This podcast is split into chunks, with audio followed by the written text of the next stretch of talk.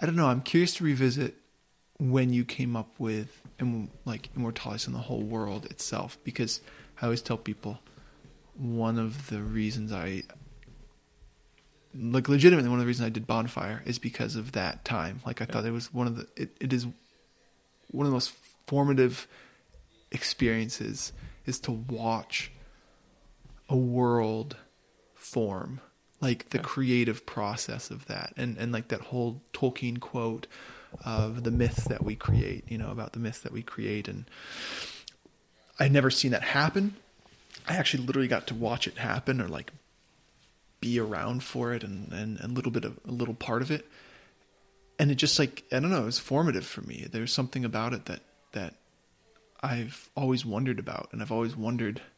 I know it kind of just like happens, and you almost like follow the thread yourself. Like you just sort of unwind it as time goes. Like you haven't really. I don't know. I want to talk about that. Um, That I don't like know. I mean, start. yeah. I mean, let's start there and then see where see where the heck this goes.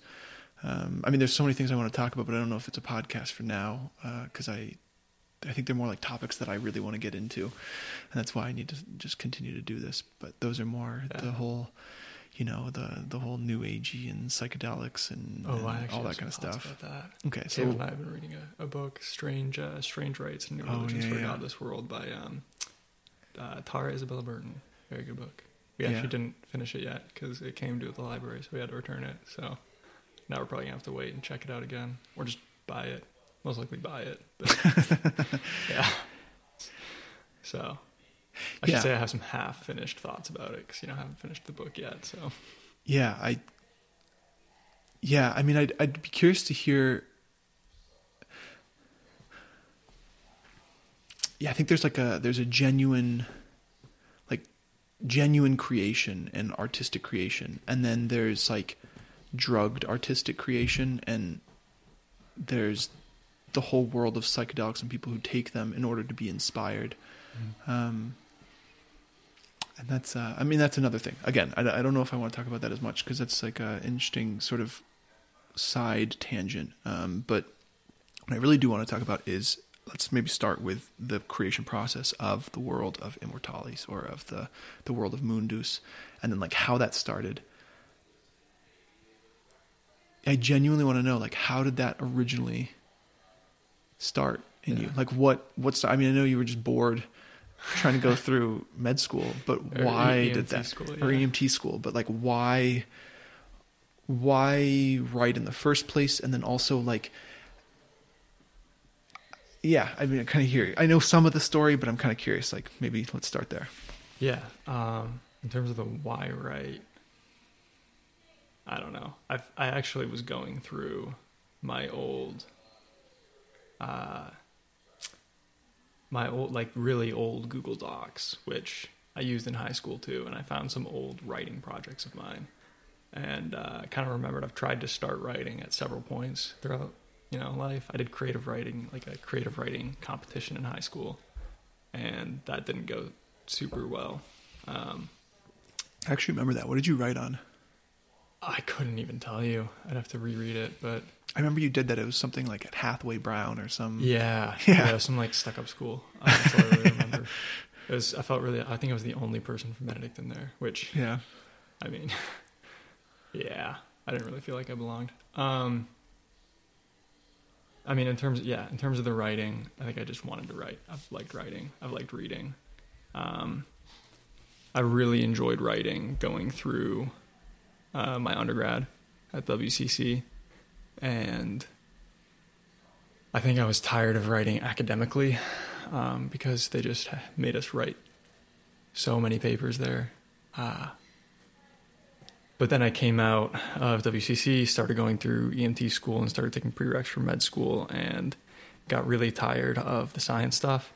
So it was like really, I mean, in my mind, I think it was like the most natural route to go was go write something creative, go write like a story about something. Um, and yeah, I mean, that's kind of what I started to do. Do Yeah. you think that med school, and I've thought a lot about this as I get into computer programming, and something that my uh, Anthony, my brother-in-law, said to me was that like coding or computer programming is sort of the most distilled version of the scientific process. Is an interesting thought. Um, this was just in his like it was like it's something in passing that he said to me, and I Well, just mean, can't he's an engineer. so He is an like, engineer. yeah. um, so something that I like can't stop thinking about though, because it's in, it's an interesting thought.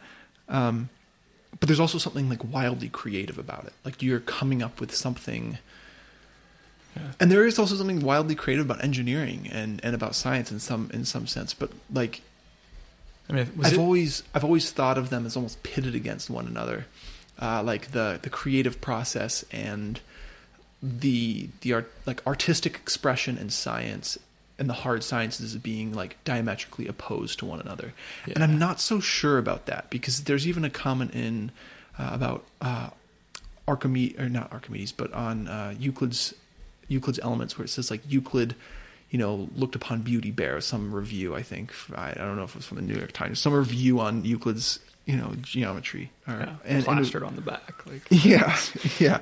And it was like it was like you know he alone has looked upon beauty bare. Um, so there's like, but there and there's something there. There is something true about that. There's something like wildly creative about Euclid's Elements, and there's something wildly creative about like coding and about science. But don't know. What are your thoughts? Like, are is it is it diametrically opposed or is it can they go hand in hand? And also, like why then did you feel the need to have that creative outlet if you were going to med school like what drove you to be like look i need Oh, to my goodness i need to have a creative outlet here Um, I don't know if it was necessarily because of the the. Uh, I wasn't doing math like going, especially because I started writing when I was going through my EMT program, right? And most of what I mean, you got your EMT too. Like most of what we did there was kind of boring actually boring. It was like rote memorization. Yeah. It's like go memorize like this list of traumatic injuries yeah and these organ systems and then rattle them off to me you know well i pretend to have a shattered femur and whatever anyways i think it was more about that aspect uh, than it was about the the sciences because I, I really do love the sciences and there's a um I mean, I guess I'm still just doing rote memorization with most of it, but I do enjoy that. I think it was more, yeah, it was more about the fact that what I was expressly trying to do was just hammer something into my brain. Um, and so I really wanted a way to then, like, put something out, I guess. So, yeah. But to answer your original question, like, I don't think they're diametrically opposed at all. Uh, I think it's some poet, maybe Milton, uh, or maybe you were just talking about this in relation to Milton. Um, the idea that you know poets flourish because of the bounds on them, Mhm. like because of the restrictions of you know the the rhyme or the meter, or the fact that you know this type of poem is exactly this long, and you know you have to fulfill these constraints. Like they thrive because of that. Um, I think science, and maybe more specifically, like the scientific method, provides a framework to understand the world. Uh, and I mean, this is something I've kind of gotten more into as I've developed more of the world. Um, but the world of Mundus is just that I need a framework to understand even my creative world. And a large part of that is almost like creating this uh, I don't exactly know what to call it, but like a yeah, like creating a framework for the world. You know, like what are the laws, what are the rules and restrictions for my world that I'm creating? Um, and once I have those, it actually makes it easier for me to be creative. Like once I know the limits, I can actually start to to flourish. So I think you see that in the sciences as well. Like I think once you start to really understand the limits of your field or the limits of of uh, what you're working on, you can actually start to flourish. and You can see like some incredible growth in different scientific fields. We're not really talking about anything specific, so I'm struggling to think of specific Yeah, yeah. examples. We're really talking in generalities here, but um, So what about okay? What did you? What inspired the limits of your world? So like, what inspired both limits of of of your world, and what did you use as reference points for the framework of your world? And how did you sort of, I suppose, discover the frameworks of your world? Yeah. And um, I know you've thought about this, so I'm, I'm, I'm Yeah. this is something that's yeah, it's interesting. Uh, at first, it was necessity. Uh, and we haven't really talked about it. I mean, you and I have talked about this before, but in this conversation, we haven't Yeah. really talked about this. You know, I.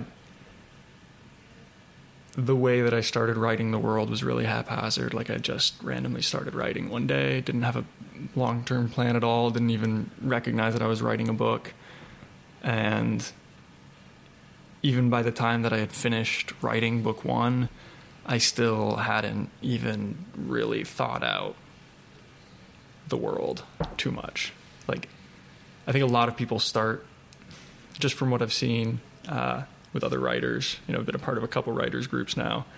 And what I've seen with a lot of them is that they, they start the process with the world building. They start the process with like the setting of those limits.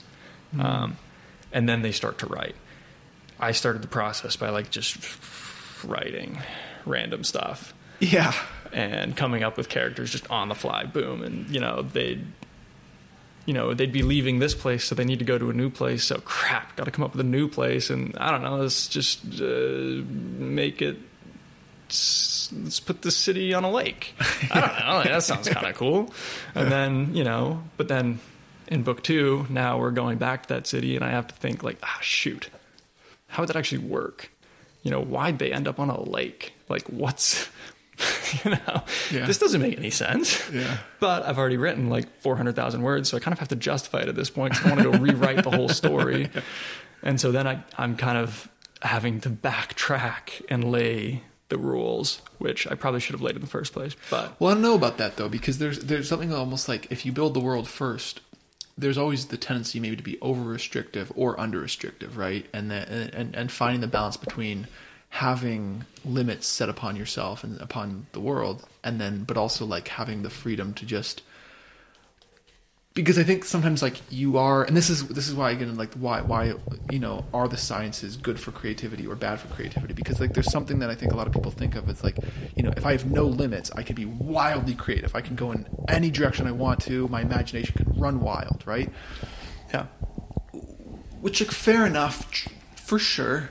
Uh, there's something to that, I suppose. But at the same time, it's like, but then if you really want to take that thing that you just like wildly just like threw upon a wall and Yeah. make it into something actually beautiful, then you have to start to actually take the the colors and the patterns that you just like pooped onto a wall, and you gotta and- add a little definition. yeah, you gotta add like definition to them and be like, what is this actually? What is what is this thing? Which is, I think, partly where, you know, I think it's partly where like modern art gets off, right? Because there's there's a there's a um, there's a tendency to just literally take you know colors and splatter them onto a canvas and then be like this expresses this or then you know people have all these ideas of like well if i'm if i'm doing something like if i'm doing something expressive then the painting expresses the thing that i'm doing and and all these elements and i'm just a bunch of weird stupid things that people are like well it means this thing and if you only knew the process you know but it's like yeah but the thing itself the end product has never been defined. There's no definition to it. There's nothing that I can actually grasp onto. I can look at. I can recognize.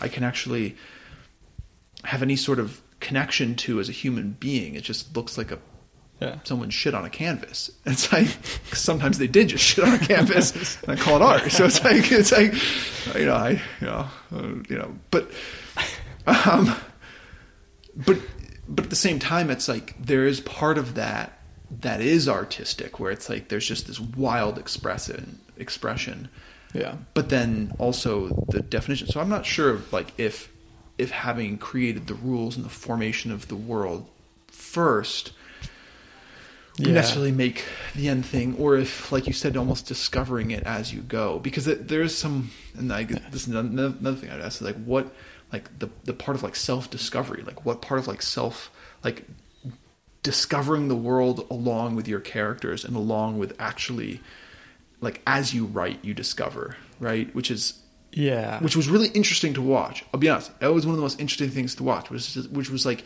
you know, I remember the, like the first chapters that you sent me were one thing, and they are wildly different than what, than what, Than what they are now, yeah. yeah. I mean, they're still Yeah, they're yeah. still the same characters, still like the same settings and things like that. But like the the interior, the details of the story changed drastically as time Yeah. went on, and I think changed for the better, um, most definitely. But it was interesting to watch that almost like self discovery, like you were discovering the world. That's why I said I loved what like I loved like opening it up at night Yeah. and like reading reading as you were writing. Like I'd be like reading the part that you were writing. I'd be like, dude, you got to write more. Like yeah, I I'm honestly, trying- this, I, I mean, I told you this to you yesterday, but I feel like you're the only, you're like the only one who enjoyed watching that process. I don't know if it's because we like think similarly, but like Caitlin is, uh, she hated watching that process. She was always super annoyed. You know, I'd give her something to read, and then four days later, I'd give her like the same chapter to read, and she'd be like, "Paul, it's been like four days. Like you can't just change everything." And I was like, "But, babe, it's the creative process. yeah, yeah. I didn't like this character's name. I didn't like what he did, so I killed him. Like I don't know. Um, and now I've got to change the whole book. Uh, I don't think I've actually done that yet. No, but you haven't. Thank goodness. That would be.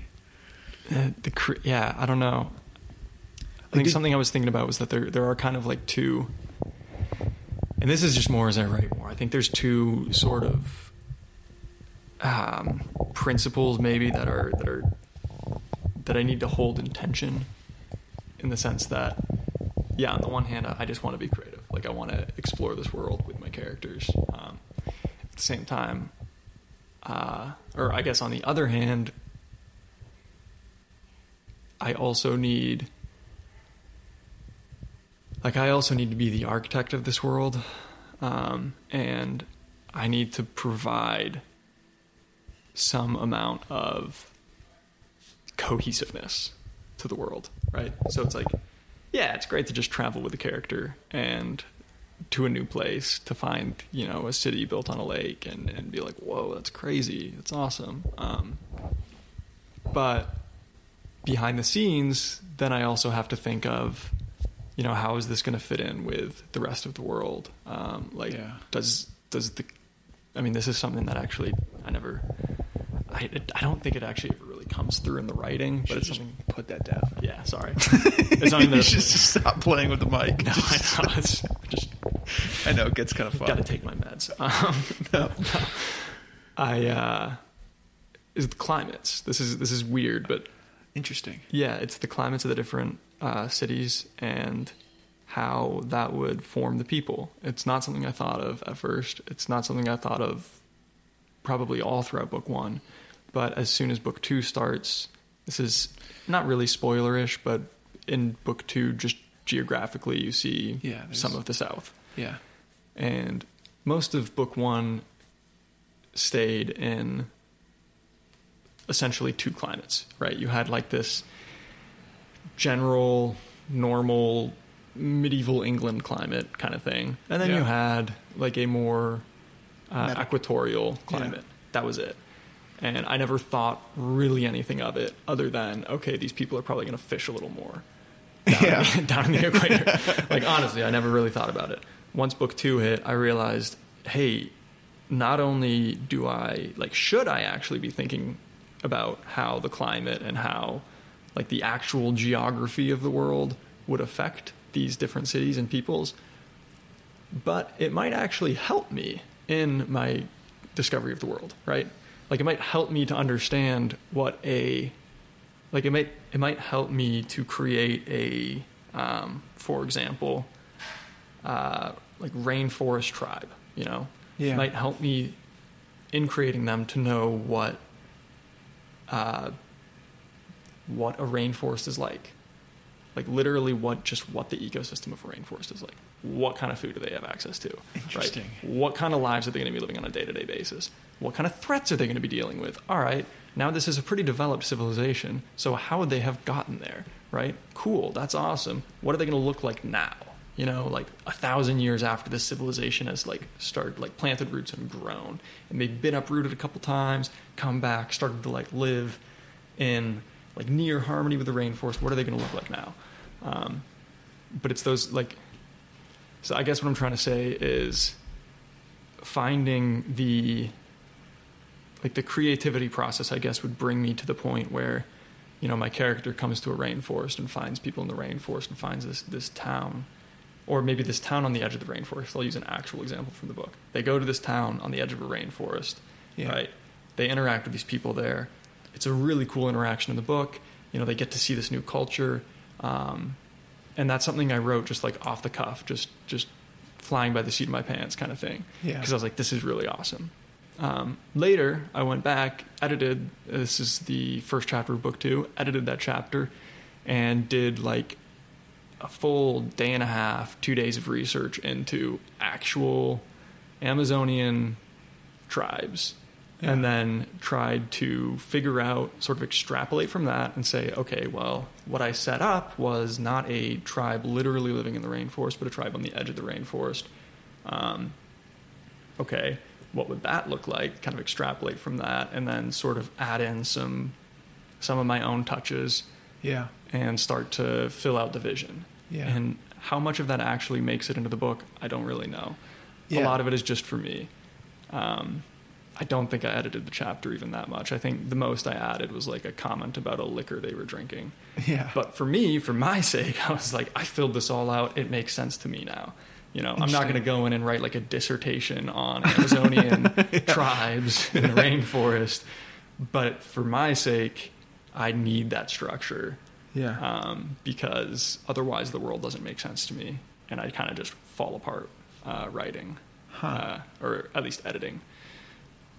Yeah. That was really long winded. I'm sorry. I think I got no, away no, that's kind of original. No, no, it's interesting. Um, yeah, I mean, off of that, I guess it, it, I think the natural question is how much this world plays a part in the created, like the creative work, right? And and you have different. So, I mean, again, we've talked about this. I mean, of course. You know, hopefully the people listening to this podcast actually listen, you know, like Tolkien. um, I don't you know, know. it's hard to find people who don't like Tolkien. It's quintessential, sort of. But then you have people like Sanderson. You have all these different fantasy writers. Uh, you know, we both have liked Paolini. Um, but you have like everybody's created these different worlds, and and all of them have elements of this world. Like you can't get away from um, having Yeah. elements of this world, but like how much how much does this world and how much do the laws and the, the formation of this world play into the creation of another world and and how much of it is also like the dreaming up of um, oh if things might be ideal or if certain curtains might be removed or if certain veils might be lifted in this world to see other dimensions of being right so like if we were to look upon other dimensions of being in this world that do exist you know like what would that actually be like if we were in more if we, were in if we fuller could see the contact- fourth dimension. like, yeah, like, or like you know, and um, this gets into the whole thing. I man, I was listening to. Uh, it bothers me. It bothers me so much. But like, you know, people were talking about how, oh my gosh, if only. I think it was. I think it was actually Joe Rogan was talking about how. Um, he's talking like one of the Weinsteins and how they were saying Oh, how yeah. scientists are now believing that there's other dimensions of being and that like they- quantum mechanics, all that. yeah, all this kind of stuff, right? And it's like, yeah, I mean, this is something that has been known since like thousands. I mean, every ancient people, everybody has always known. That there's other, di- like the if you Plato's to, world of forms, Heidegger Yeah, like, you- talked about like the I forget what he called it, like the place beyond the veil or something. you're just like that, using, yeah. you're using like a, a different, I suppose, scientific term for what we've always already known, which is like, yeah, there are, and, and this gets into the whole new agey stuff, which is like the whole, you know, people are always like searching for this, you know, to lift the veil into the to the spiritual realm or to other dimensions of being, right? And it's mm-hmm. like. Yeah there are other dimensions of being. We already know this. Like let's let's let's maybe start there and let's talk about what we already know. But it was interesting to listen. This is again a side note but uh, and we'll go back to the original question but the, it was interesting to listen to them talk because it was a uh, it was like and joe rogan was like man if people only knew that there were other dimensions of being like other beings who were communicating with us Yeah. from these dimensions, Yeah, yeah. people would stop worrying about all this, you know. I think we bullshit. shot some of their balloons down recently. Yeah, we shot them. Yeah, it's like, like Still don't know what those are. yeah, those are Yeah. yeah, definitely not other dimensions. but but the but like but um yeah, like we would just stop worrying about all of this silly stuff, and it's like, well, actually, that's not true. Funny enough, human beings have this weird thing where we continue to worry about the things, even though we absolutely know that there are other spirits and other beings that are interacting with us. In fact, oftentimes we still continue on our ways, which is one of the mysteries of humanity. But that's another side note. But anyways, I want to go back to the question of like, like how much does the lifting of the veil, like when you're almost how much of, of, of this world plays into the world that you've created and how much of it is like trying to lift the veil into other worlds or or to sort of yeah like the interaction between all of these things and and and the again kind of the this whole idea of how do you create a world how do you create a different world but like I don't know. I mean, again, like how much of this was just sort of flying by the seat of your pants? How much of this was okay? I fly by the seat of my pants. I discover it, and then I dig into it later on. Yeah. Um, I mean, for book one, and honestly, a lot of the world building initially, it was just. I mean, it was just, yeah, making it up as I went. Um, to be perfectly honest, Yeah. like I, But I remember you took. I remember. I remember very early on. You like you took the idea for the. Again, I, I'm not going to really give away much here, but like you took the idea for like the magic and the the the the otherworldly forces from the three like principles of physics, the three laws of physics. the Or- no, the four preternatural relationships. Oh, there you go. That's what it is. Yeah, Uh, wait, four? Yeah, four. four. Yeah, Yeah. yeah. Um, yeah, no, I mean that was something that I had. Yeah, actually, I guess you're right about that. There were there were things that I had in mind and was thinking about and had thought about for a while. Um, you know, I did my junior author project on Kurt Vonnegut, and so I had a lot of like his, uh, had a lot of his themes in mind throughout that time. Um, What are his themes? Just to give a little bit of context. uh, a couple. This is pulling me back a little bit. Um, in the Sirens of Titan, that was one of the books I largely focused on. Uh, one of the things that I took away from that and, and really harped on, especially in my junior author project, was basically his desire to essentially know more about the human nature. Like this this desire to learn and this recognition that he did not know everything. Um, something that I continue to come back to reading Vonnegut is that he was able to recognize that he was on. Yeah, I, let me let me kind of like back up a little bit. I think there's a lot of people who maybe write thinking that they know everything, like they, they've got the answers, right? I think Vonnegut, one of the things that stuck sticks out to me and continues to stick out to me is that he is painfully aware of the fact that he doesn't really know a whole lot about anything. Hmm. And that's kind of okay. Um, Socratean.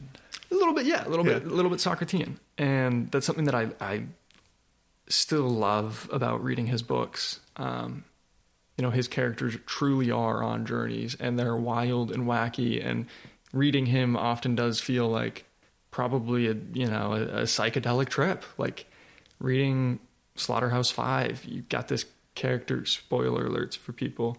You know, you've got this character who you know, fights in World War II, all this stuff, and then ooh, suddenly whisked away to an alien planet, and he's put in this zoo with this super hot naked actress, and oh, now we're flashing back to his life on Earth, and he's older, and he's married to this kind of like old hag, and now we're kind of going back to Montana Wildhack and the alien planet. Like it's kind of psychedelic. It's this journey, and then the Sirens of Titan. You know, you have this character who is just sort of swept along through an almost like Dante's Inferno type deal, just to these different planets. Um, there's a lot of themes of religion in the Sirens of Titan, and you know Vonnegut himself was a humanist, but at the very end of the Sirens of Titan, he this is massive spoilers for the end of it in case anybody wants to read it. Um, massive spoilers. The main character dies, and as he's dying, he basically sees the heavens open up. Um, he sees someone coming down from the heavens, and, and he basically is like, you know, has this vision of, of, of heaven, of going to heaven. Vonnegut wasn't really a fan of organized religion at all. He liked Jesus. He liked Jesus in the sense that he liked the Beatitudes, right? He, he thought that Jesus had some good ideas. He thought organized religion was a sham. It was awful. Did awful things to people. Um, he had his reasons for it. But despite that, he wasn't railing against sort of the underlying ideas behind that. He actually like he was open to the idea that hey, maybe I could be wrong about this. Like maybe there's something more to this and I just don't see it. and I don't see it and I need to explore like my own nature a little bit more. Um, Hmm. so that's something that's always stuck out to me. Like with Rubens, the main character, and uh, in Immortalis, that's something that I think is fundamental to his character. I was thinking about this. I don't want to spoil anything for book two because book one isn't even out yet. But one of the things that's central to his character is this idea that he, uh, especially as the story goes on, uh, like, is that he just continues to push towards an ideal. Um, I mean, spoiling the ideal isn't really spoiling anything. You get this in like book one, but peace. Like Rubens is is this this guy who is obsessed with peace, and it doesn't. It's not really a well thought out idea. Like Rubens never explains what this peace is. I don't even think he rightfully knows what this peace is. He just has this vague, airy idea of peace because, you know, he was a child soldier, right? Like, since he's been 12 years old, probably even younger, he's just had this idea that peace is something good. I want peace, right? And as he grows throughout the war, and when we first meet him in book one, you know, he has this these little tastes of peace, right? You know, one of the big images for him is is sitting on this Yeah. this island in a lake, right, and smoking his pipe, and like just listening to the water and like the wind through the grass. And for him, that's like an image of peace. It's not well defined. Anyway, the central tenet to Rubens, or I guess one of the central drives in Rubens's character, is just this idea that he will do what it takes to a figure out what peace is. How do we, and then b achieve that peace. Like that's mm-hmm. kind of what's going on behind the scenes for him, you know. Yeah. And to me, that's a little bit, or I guess that kind of was born out of this idea that what Vonnegut was doing in a lot of his books was was trying to strip away um, so many of the extraneous parts of humanity and get to the core of, of what like what a human was. You know, what do we as humans desire? What do we know? You know, he's got this great line about um, in Sirens of Titan. It's kind of satirical. He goes like, outwardness at law at last had lost all its attractiveness or something or, or we had explored outwardness entirely the only place left for Yeah. mankind to turn was was inside was himself like only the soul remained terra incognita anyway i think that's very central to vonnegut's philosophy and and That's where we've gotten mindset To. Yeah, it's where we've almost gotten to as a culture. Too. Yeah. I mean, we've gotten to this place where people we we have sort of. I mean, you still have people pushing for more outward exploration. Well, you have a lot of I think the younger generations kind of tired of it, like tiring of this this outward exploration. Like, well, what about what about the stuff that's gone inside? Like a lot of the you know like the people who have pushed outwards maybe being their father, their moms, or their dads, or their their their you know their older siblings, and like they've seen them push outwards, and they have been left behind, or they have felt deep wounds and and loneliness. Um, and then a theme that you were and you touched on, I think, is one that I think so many people relate to, which is the the desire for peace, or that Rubens you sort of built into Rubens' character, which is like you have this fuzzy idea of peace, and I think we all sort of have that. We have these like moments that stick out to us of like times that we had genuine peace and like happiness yeah and happiness and and sometimes they're just like they're like literally fleeting moments in a single day when we were 12 years old or 10 years old or 8 years old or 5 years old and like and you like probably can't even remember like the circumstances surrounding No. it. You probably just remember that oh, that was a that was great day. That was a great moment. yeah, And you like maybe when you think about it, you wish you could like distill like okay, how to get there? How do I get there again? Like Yes. let's let's get that going forever. Like let's make that happen. And as the old and, and the older you get, the fuzzier sometimes those moments and those memories become, and, and the harder it is to even remember, like you said, the circumstances around them. And yet, like you said, like there's this desire of, but I want that. Like that's the thing that I, I desire. I deeply desire that thing, right? That that that place. And you know, maybe there's some people who have gone off and said, I don't want that at all. I don't know. But I think there's a deep desire in the human human heart to like like f- try to find a way back to those or the place that those moments define mm-hmm. right like oh, those those moments almost define and create or are or are calling forth a certain place or defining a certain place and we want to get to that place. And what is that place? And how do we get there? And and we all have the experience of growing up and getting you know becoming functioning adults in society and Jaded, grizzled old men at the ripe age of 24. yeah the things I've seen. yeah yeah it's ridiculous the things i've seen the things i've done i can't no I, yeah it's ridiculous no but it's No, no, I, I know what you're saying. but though, there's yeah. but there's like a certain like you you begin to realize like I've got to speed up like and and and, and sometimes rightfully I, I think about this often about you know becoming a father and and and a husband and a father which is like you know there is a part of putting away some ideals and just hey I've got to make I got to make like I've got to make the soil of the earth bring forth some sort of fruit or I or I'm going to die and I'm not going to be doing my duty to take care of my family. And so there's a certain like I've got to put off that dream to go search for that place of peace for a time and then I'll be able to go back to it. Now, I don't think that's actually true and I think this is th- there's a mystery here which is like in precisely in putting it quote unquote putting it off. I don't think we get really especially for for for men and and and maybe I'll go I'll go down this tangent. Fine, whatever, screw it. Right, I'll go down yeah, this tangent. That's fine. so we'll get back. We'll get back to where we were going eventually. I have, yeah. I feel like I need a notepad to like write down my thoughts on the way. Yeah, we'll just yeah, just keep it Publish- all there. Publish them in a in a document later. Yeah.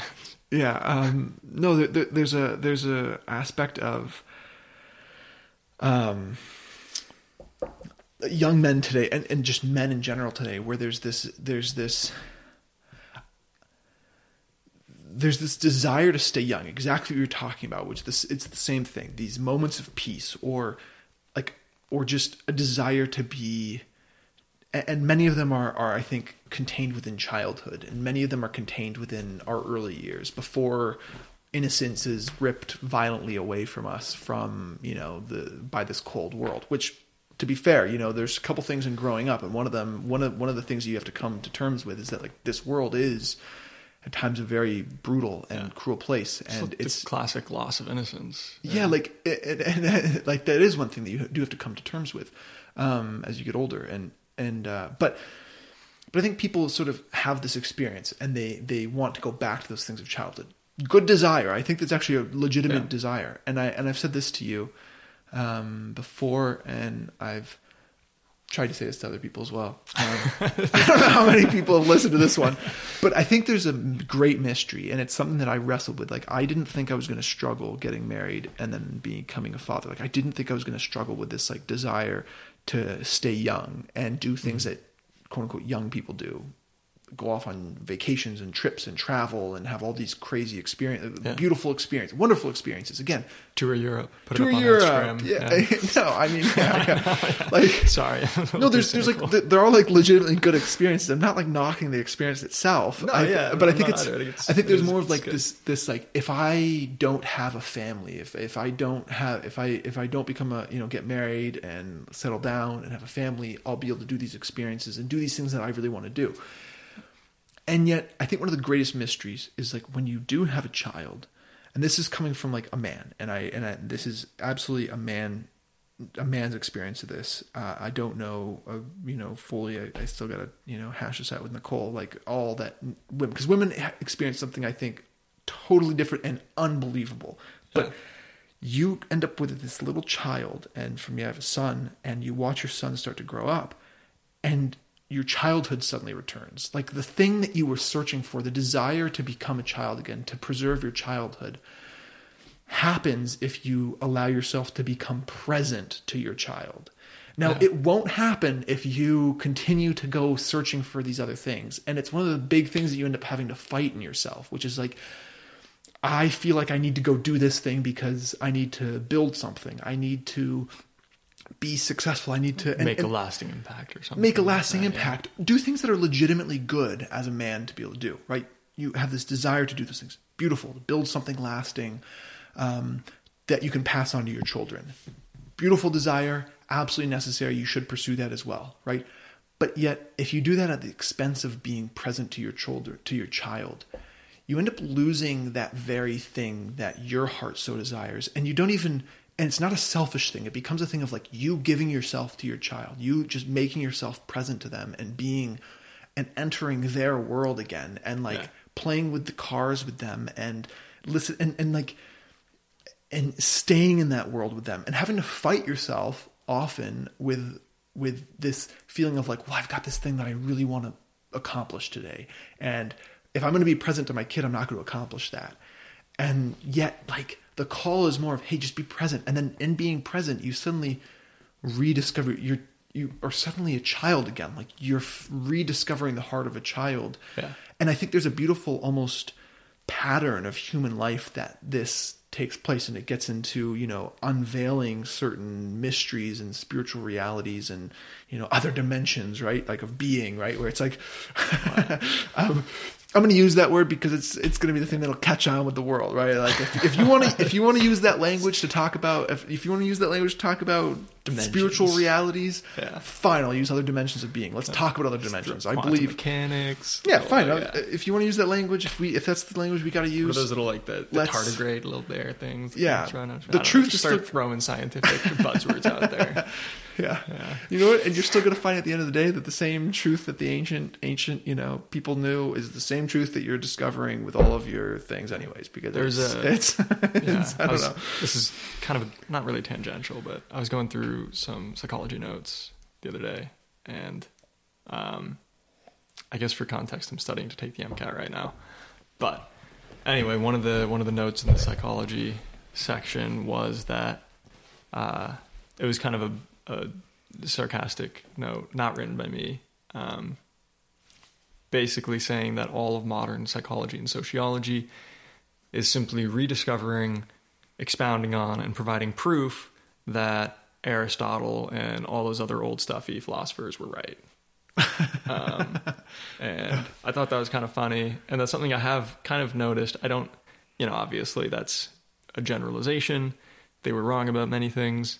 Aristotle had no idea how light or vision worked. He was Yeah, yeah. very wrong about, about that. that, yeah. But a lot of the things that he talked about in, in regards of like human nature, what the human want, humans want, like how do friendship is a great one actually. Like the his his idea of friendship, you know, like a, a friendship of utility versus like a true friendship rooted in virtue. Like that's something that we see nowadays being sort of backed by modern uh, like sociology and psychology. Like that's pretty cool.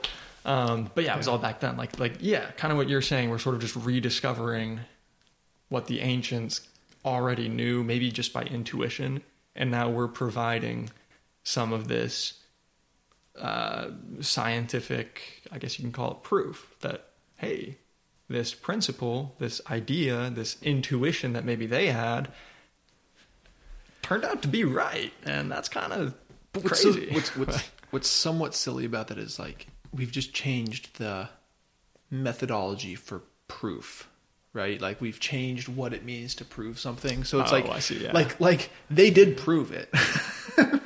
just through their methodology of Their proofs, methodology right? just a little different. Yeah. which is different, right? Okay, so then we were like, well, we're going to throw out all their methodology and we'll come up with our own methodology, and lo and behold, we've just proved the same thing. Yeah. Which is like, okay, well, I mean, like you know, I mean, it, it speaks to the fact that there is objective truth and objective reality. Um, yeah, I, yeah, it's a, yeah, that gets Yeah. me all the time. I mean, I think I'd, I don't know. There are uh,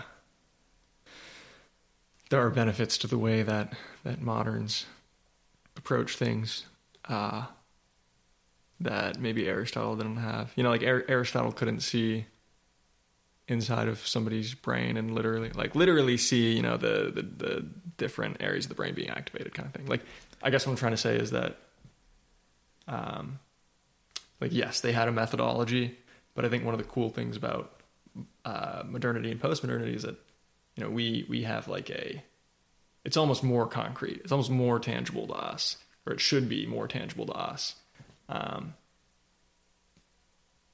that we can you know look at these things and see the objective truth of them and see like objective reality like through this now more tangible methodology that we have uh, yeah Because we're looking at brain scans and we're looking at actual. Yeah, we're able we're- to like, dig into. Yeah we're digging into it i guess psychology and sociology maybe isn't the best field to to talk about there it's still a little I mean, they did. I mean, they've come up with some really Yeah, innovative have, ways to yeah. to test things, and but yeah. i don't know it's there there are uh we're still developing we're still we're we're adding to the wealth of knowledge and we're um i guess making deeper our knowledge base you know Yeah. Um, yeah, but okay, so if we're making deeper our knowledge base. Oh man, this gets into another thing, which is this whole idea now that people have, which is like this. Is that Caitlin?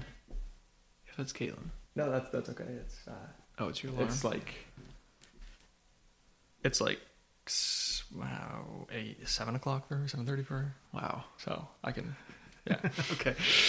Um, She is in Alaska right now, for Yeah. anybody wondering. It's, yeah, it's doing some cool stuff with snow, yeah, which is actually employing really the scientific method. yeah, with snow, which is really fascinating. I've never It's seen snow grains. I never realized they're almost like. I mean, they're crystals. They're like these like beautiful ice crystals.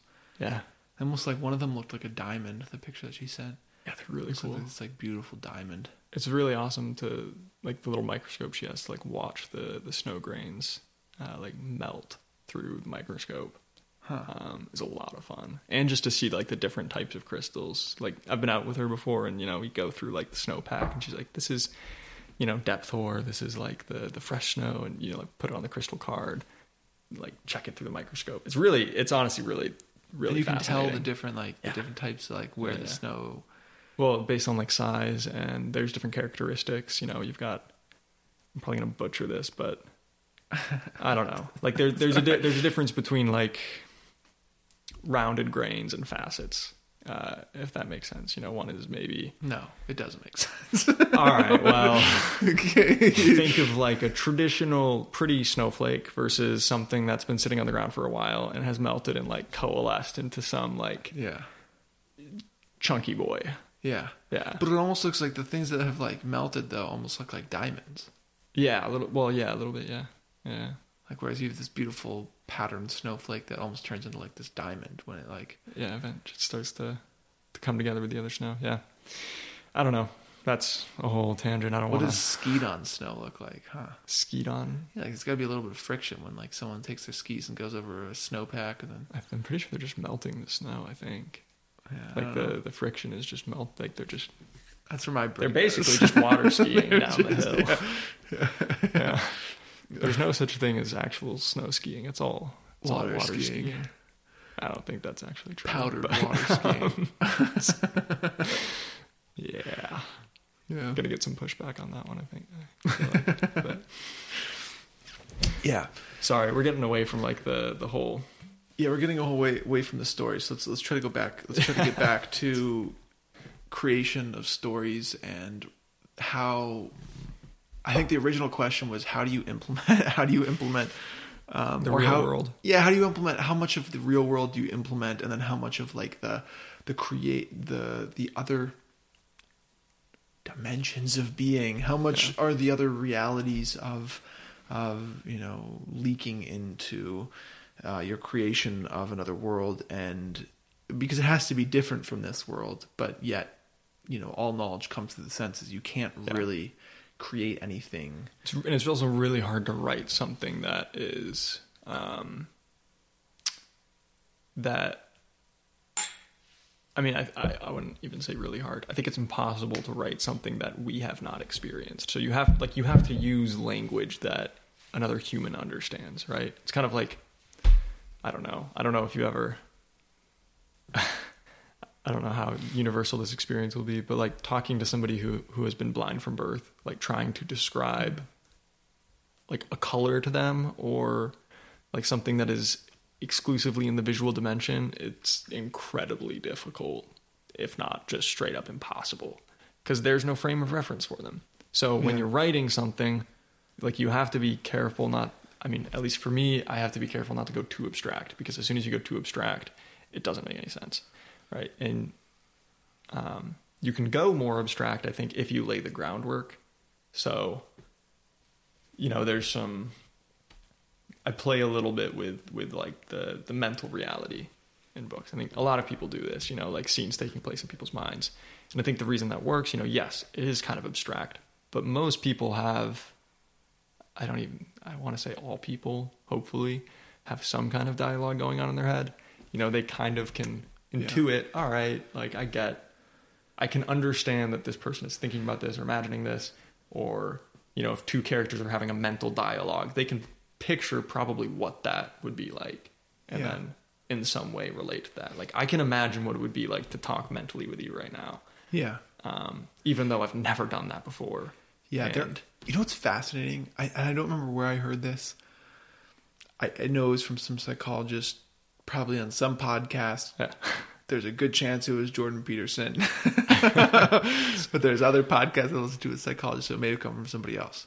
And uh, they were talking about like the amount of people who don't have the inner dialogue, and there are people. And that Really? almost terrified me. Of like, what in the world would Well, do they like think in images or scenes? or- No, I, they were just saying like there's there's just a very small. I don't know if it's smaller, if it's larger than I can't. Again, this is a very long time ago that I remember listening to this, but I remember it kind of blowing me away, which was that yeah, there are there are certain there's a certain segment of the population that has no inner dialogue. They just don't dialogue. Like there is no, and it's like and it gets me thinking about like, did they just like kill their conscience? Like, I don't know what that. Like, what did you? do? How do you not uh-huh. have an inner dialogue? Like, how is there no inner? I actually have no idea how that would. Yeah, I don't know. Like, I don't even know how that. Like, like I don't know how I would live without. Probably just talk Yeah. to myself a lot out loud. But I mean, but that's still an inner dialogue. Like, you're just I dialoguing with yourself exterior. dialogue. Like, I you're just talking to like, yourself. It's, I guess so. I mean, Yeah. I, it's- yeah, it's it's strange. That's Um, weird. Has nothing to do with what we were just talking about, but it's also whatever. Fine with me. But yeah, I Um, don't know. The bringing bringing things into the world is um, like the carryover from this world into the created world. I don't think there's. A, I like. I don't have a formula for it. It's mostly. I mean, everything I write has inspiration from this world. You know, I, I'm not coming up with anything wildly new. Like I'm not. I'm literally not creating anything that is new Yeah. you know, there's the, the the saying like nothing. There's nothing new under the sun. Yeah, Um, yeah. But then, how much of it are you plucking from? And this is like Tolkien's thing, which is like the the the the stew or the pot of, which is almost like a the cauldron of stories and elements of stories that that the the mythic, you know, the the myths and the, all the stories Mm-hmm. and fairy tales that have been told up and down the centuries, and you know, and you know, and and and there are certain things that really end up in that cauldron, right? Yeah, Um, I think a lot of that actually comes in in the world building and in the history. Um, so yeah, so when you're build like when I'm building a history, this isn't really like spoiler territory because it's just the history of a nation. But one of the one of the nations in the world, you know, Shind, is a northern oh, yeah, nation, yeah. and cool. their history um, basically they're they're a city in a, in like that was built inside of a, an inactive volcano you know way up in the north Um, they've over centuries, millennia, like hollowed this volcano out. Like they've got a thriving civilization, and a lot of the stories in universe that um, are ascribed to Shind. You know, I drew a lot of inspiration from Norwegian stories, you know, Scandinavian stories, uh, Viking stories, like that kind of thing. Um, just because I thought those cultures had a lot of overlap, um, that kind of environment worked well for me, and I also love like that culture. Like I, I thought it was really awesome, and I thought it'd be really fun to try to, you know, take those Norse that Norse mythology, um, and also the actual history of the Vikings, um, and find a way to, um, to almost. I don't want to say just like transplant it because I definitely did not just like copy and paste it. You know, Yeah, yeah. that would be in way too obvious. Um, but like I used Old Norse. You know, there's there's a lot of names in the Shindian culture that I drew from Old Norse. You know, I found like an Old Norse dictionary online, and literally, like I just was like, you know, I I am not a linguist. I'm not going to be able to come up with a language. If I tried, it would be awful. So yeah, I used Old Norse. You know, I used Latin in other places because I know some Latin, um, like Greek. But with Shind specifically, sticking to the example, um, one of I drew from you know Norse stories, Viking stories, uh, with different clans, you know, fighting uh, throughout history. So there's some of that. Uh, but then I also integrated, you know, a story that I love, the Odyssey, with their foundation. Like their founder went on an Odyssey to found Shind, you know. So in the Odyssey, obviously, Odysseus doesn't end the story with founding Ithaca, you know, and founding his home and like finding Penelope and like marrying Penelope and settling down, right? Obviously, he's got like a home. It's about returning to home. For the founder of Shind, um, like Siana, it's about finding essentially a new home. So I drew a lot of inspiration from the Odyssey in terms of this, you know, uh, travel across the ocean, right? And at least in in in universe, there's this book called the Saga of Siana. Um, it's not really a book, but it's it's you know an oral tradition that's passed down and has recently gained a lot of popularity in the capital city of Superbia because there's a lot of Shindian um, Shindian people there who have moved to Superbia uh, after a recent alliance. Um, not really recent; it's it's an older alliance, but in the saga of Siana, you know, they tell this like epic story of, of like Siana's crazy journey across the north where she like interacts with these these Shindian gods and like you know battles the you know the weather and the ocean and the lightning. And then like when she gets to the the uh, what's now known as like the Parvos Mountains, you know she she single-handedly like carves out the volcano like the volcano's about to erupt and so she you know calls the the whole sea which she just conquered like up out of the the, the ocean which is kind of like crazy. And you know she like dumps it on the volcano and like makes the volcano go inactive. And then like she uses you know the the sea to then carve out the hollow of Yeah. uh, to hollow out the volcano. And then she like basically like claims it as her own um, and she names it Parvos Mountain after this, you know, bear that traveled with her on the entire journey. Which, is, like, if you start to think about it and pick it apart in universe, you're like, okay, come on, a bear like sailed with her across the entire north, and then she conquered the ocean. like, ah. But like some of the inspiration I drew there was was literally like it's it's from these great epic Greek tales, you know, like Yeah. that's. But then I took that and I was like, yeah, I I love this idea, this epic journey, and I also love Shind as a culture drawing from this Nordic background. So I'm gonna find a way to marry these. Um, like I'm gonna find a way to to synthesize these, and what would that look like? Um, and yeah, Cool. so Shind sort of was born from that. And there's a lot of other stuff throughout the years, but that's like the the foundation of Shind was was largely born out of, um, you know, the Norse gods, and then the Greek epics, specifically the Odyssey. So That's actually really cool. I didn't know that. That's really cool. yeah, I like the idea of like the carving out of the mountain. yeah. Of course, I mean that's pretty cool. It's pretty. It's a badass story. Yeah, it's a She was badass story. dope-ass founder. yeah, yeah. Pretty yeah. Okay. Um, this is going to be somewhat of a slightly change of topic, but this this is burning my mind, and I I'm going to have to ask this to pretty much any author that writes fiction books now today, Yeah. which is how much do video games, um, Oh. how much do video games inspire the way that you write? So I've noticed both with your writing and then the book that we just published, The Hail Thee God and King.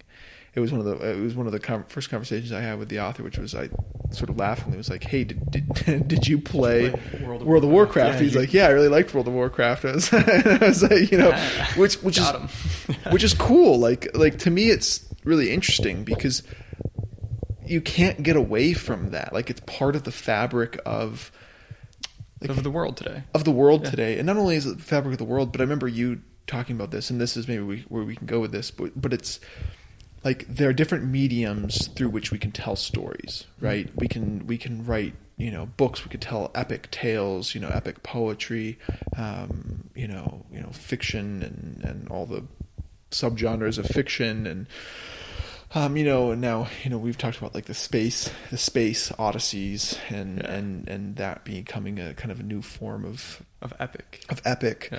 and then you know, and then you have, and then you have operas, right? You can tell stories through operas, and you can tell stories through plays, and you can tell stories through, um, you know, TV you know, shows. through TV shows and through movies, and now and also video games. And I think like there's a tendency for a lot of people to I think put down the art of telling a story through a movie, a TV show, or a video game because I think oftentimes, especially and fair enough, a lot of times people take what is the written thing and they'll try to turn it into the TV show or the movie, and people will watch it and they'll be like that It's not as good. not as good. Yeah. And it's true it's not as good because Yeah. it, it, the original form you can only like to write a book is a particular form of art and um and it can only really be that form of art.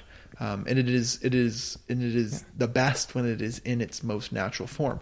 And yet of course an example who anybody who knows me knows that I will I will you know sing the praises of Christopher Nolan you know up Yeah. and down but I think there is that what that that that comment that he's made which is that he tries to tell stories that can only be tell, told through film Mm-hmm. has always stuck with me which is because all of his movies are are uh, are like if they were to be a book they would be terrible like they wouldn't it wouldn't work as books i mean interstellar and you know and um, I mean, even an Inception and even Dunkirk, you know, the way that he retells the story of Dunkirk can only be really told through the medium of uh, a movie. He, like, as soon as you try to tell it through a book, like if you tried to make a book adaptation of the movie, it would just be a different thing. Yes, it would be a completely different thing. Like, you can write a book about Dunkirk, right? About the, the, the historical, you know, the historical event of Dunkirk, and you can write an incredible book about that particular historic event.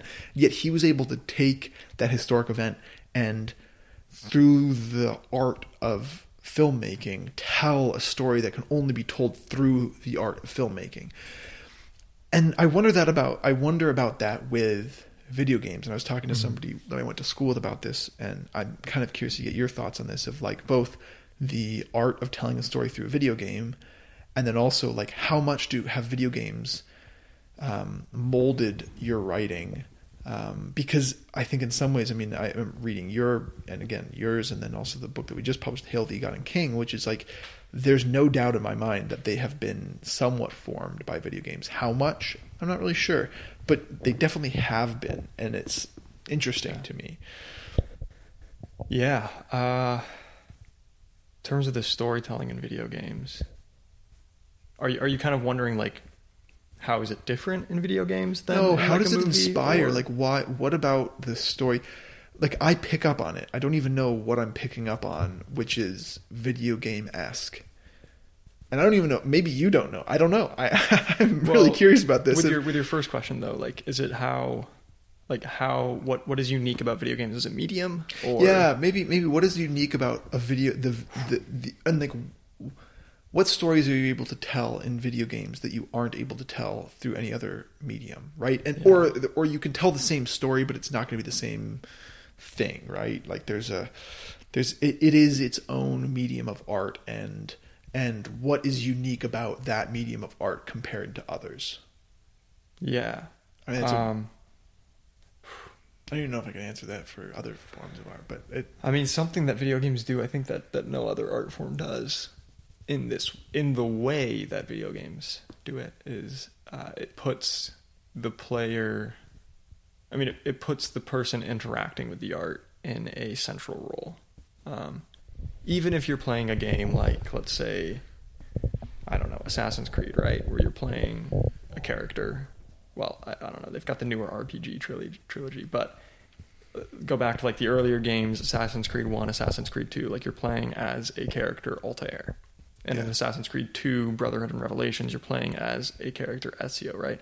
So it's a set character. They've got a history, they've got a backstory, all that stuff. Um, they're the main character, all that jazz.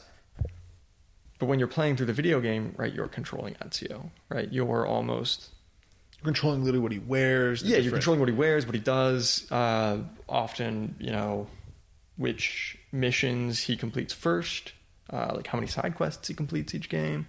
Um, in Revelations, how many tower defense mini games do you do? the answer is not many because I didn't find them very fun. But I don't know. Sorry, they, they're actually whatever. They tried something new. Um, yeah. I think it gives you this agency. That's probably the most generic answer that anybody will give you, but it it, it gives the interactee some agency in the art that you often don't have. Like when you go to an art gallery, right? The artist isn't there like holding your hand, you know, helping holding your hand and like guiding you to paint the painting, right? Or when you go to like read a book, the the the author isn't like you know, whispering the words in your ear and you're like typing it out, you know, as you go. But I think in a video game, there's a little bit more of this feeling of I'm almost helping this story unfold. Like I'm helping this world come to life. Huh. Um, and I, I think that's really appealing to a modern audience. Like, uh, I think people nowadays they want agency, they want control. Um, I don't think it's necessarily a bad thing.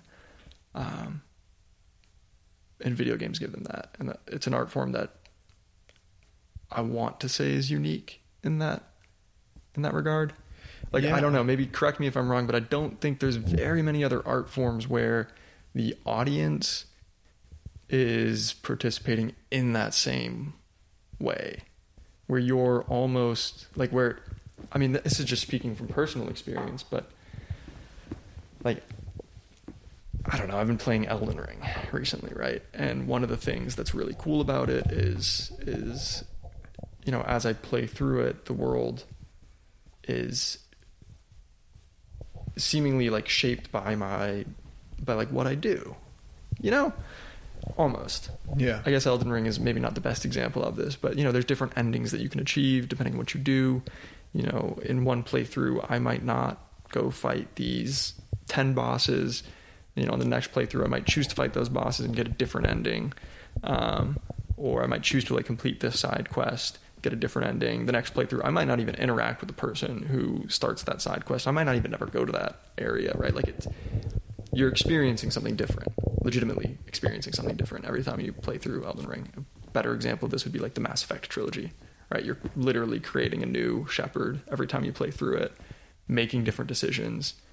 Um, I remember that game. Yeah. granted, the endings, I don't know, they kind of, you sort of run into a limitation with how much you can truly influence. But at least when you're playing through, you feel like you have a great deal of control over the world, over the characters. And you do. Like, who lives, who dies. Um, you know, you can get to the end of Mass Effect 3 and and it can be you know joyful and happy because all of your companions throughout the, the trilogy you know survived and and are living you know well now or at least as well as they can or you can get to the end and it's like you're you're like one of the last left like fighting it like it's sad if you play it that way like that sucks it's a very different experience Yeah. and that's kind of the agency I'm talking about. Like, I don't think you get that same agency when you're watching a movie. You don't get that same agency when you go to, you know, a museum and, and look at look at art. Um, I'm not saying that looking at art or watching a movie or reading a book is worse. it's just different. And I think that's one of the thing that things that differentiates video games from other art forms. Which is interesting because, like, okay, so there's almost benefits. There, there's almost, you know, course, there, there's pros and cons to both, right? Because there's there's something about not having your own agency or or having less of it, where you're able to go to something and let it have more of an effect upon you, in the sense of, um, you know, uh, I'll read the Psalms, and it's like sometimes like you read the Psalms and you're like, man, I don't pray the way the psalmist prays. like, I wish my heart was in this place Yeah. the psalmist's heart was in. But when you get to that place, you just just pray the psalm, just read the psalm through. Let it let it ha- let it have an effect upon you, and just sit in it, like Mhm. like um, almost like put yourself in the psalmist's shoes, or or imagine or imagine the psalmist praying that prayer and what it would be like to be able to pray that prayer and have the heart of the psalmist Yeah. and and in that way the psalm will begin to actually form your heart to you know be more conformed to the actual psalms right so it's Yeah. this beautiful almost you know and, and and and other forms of art have that ability whereas with the video game like it's somewhat revealing to you yourself. Yeah. like No, the think that's- decision the decisions that you make in a video game can be at times revealing about what's going on interiorly with you. And i I mean i've seen this with good things bad things. Like Yeah. you know talk, you know when you're talking about the assassin's creed like you also get to choose who you kill Yeah. like you know, You, can go and- massacre every single yeah, guard in Rome. yeah you want to. yeah yeah like there's you a monster. yeah, you, you can be, you can be a mass murderer, you know, like Yeah. just a maniac killer, right? And it's like, and or you can be, or you can literally have like mercy on certain people, right? There's a Yeah. certain like, No, I think that that. I mean, again, I'll go back to like Mass Effect or Dragon Age, like any of these more classic RPGs. Like, I've tried to play through and do evil, like evil playthroughs. You know, people will do these like evil playthroughs where they play through and they, you know, go full like renegade, where they're like, yeah, I want to be like, I'm just gonna be like as cold and calculating as humanly possible. Like, I almost want to appear like the villain, right? And I've tried to do that, and I've gotten through like eh, like half of Mass Effect one, and then I'm like, I can't do this. Like, it's just such a, I'm such a dick. Like, I, Ugh. yeah, I don't know. And maybe part of that is like just socially, I'm like, ah, somebody's watching over my shoulder and probably judging me. But but there's also uh, no, but I, I don't know about that because I think there is a certain. You're talking about like we ha- we have an agency within the video games, right? Like there there's a certain agency that is put into the hands of the person playing it, and if there is some sort of agency, there is some sort of moral agency that. And, and look, sometimes it's lighter, and sometimes it's less light. Okay, so great example of this, right?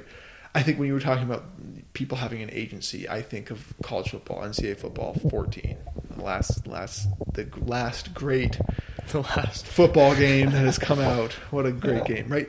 And what I think about is is like the the dynasty mode when you're a coach and you're able to form your own team, mm-hmm. or the like the the campus. I can't remember what they called it, where you're where you're getting to play as a player, right? And Yeah. I found this guy on Instagram, James Bordeaux, I think is his name. And it's really fun to like. It's just super small little where he just he's literally like playing through as like dynasty mode, or he's playing through as like a, a player, right? And and he's make and he's building a whole story off of it on Instagram, where he's like, you know, I was doing this, and he's putting himself in you know first person. He's like, he's like, well, Yeah. you know, and I and we entered this great game, and then I struggled in this game and all stuff. And it's really entertaining to watch because it's how you feel when you play the game. It's like Yeah. I'm doing these things. Like I'm making these great plays on the field. I'm making these recruiting decisions. I'm going to take a cupcake team. I'm going to take, you know, Florida Atlantic or Appalachian State or like some other like bum school Yeah. and like turn it into, I mean, Appalachian State's pretty good. Florida Atlantic has, has had the music. Appalachian State is very good. But Yeah, like, it. you know, but it's really bad literally team, what yeah. like Deion Sanders is doing at Colorado right now, which is like every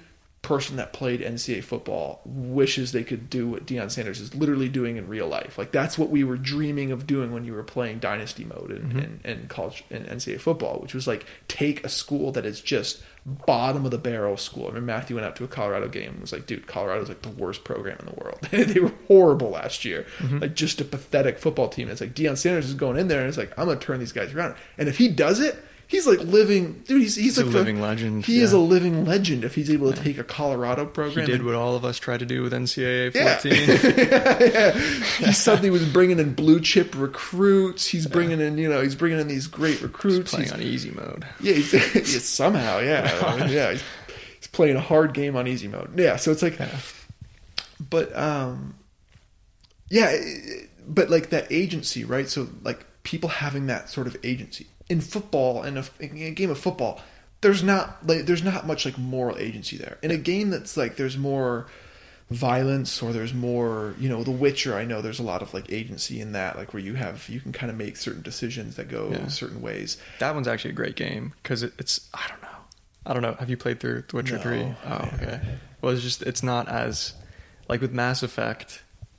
There's like a morality system almost like Paragon Renegade, and so you can almost see like what which decision's good, which decision's bad. With the with with The Witcher Three, ah, again spoiler territory. If you haven't played it and you're gonna play it, don't. Do you care if I spoil this? No, no, it's fine. Okay. You've kind of spoiled The Witcher for me many times. Oh, so I'm sorry. I'm not really that. I'm fine. I feel bad about that now.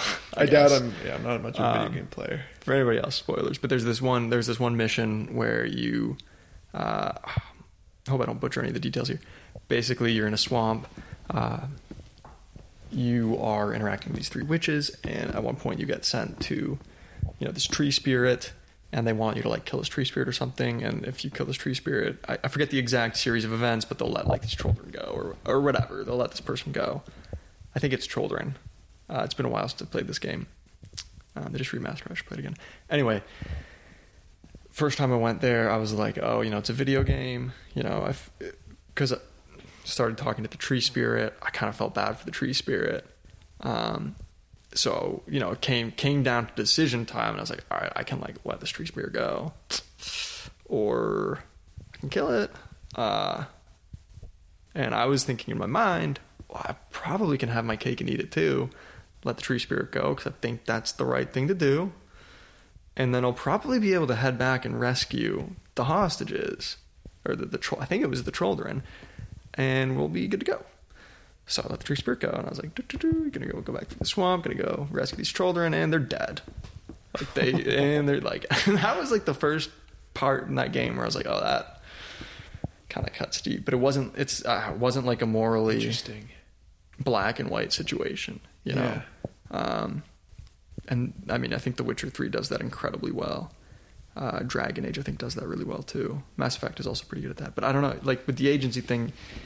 Yeah, I think you're right. Like as you get into the better games, they they more and more mirror real life, where they put you into situations where, yeah, like you kind of do figure out what you would do, or or like you you get to see a little bit of yourself.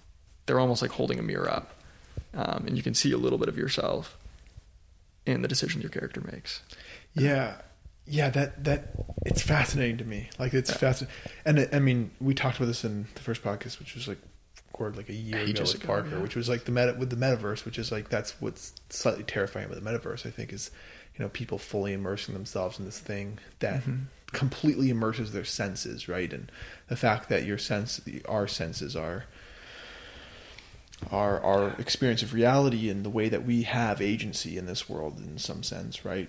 Yeah. You thinking, hey, I can just go into this world and do whatever the heck I want in this world. It's like there, there's probably more moral agency there than you may realize. You know, Yeah. um, I mean, the more that I think, it, like you said, like if you you play The Witcher three and that cuts deep, right? It's like, oof, my gosh, these kids just died, and then now you're gonna think about like, wh- okay, I gotta make a different. Maybe I gotta make a different decision this time.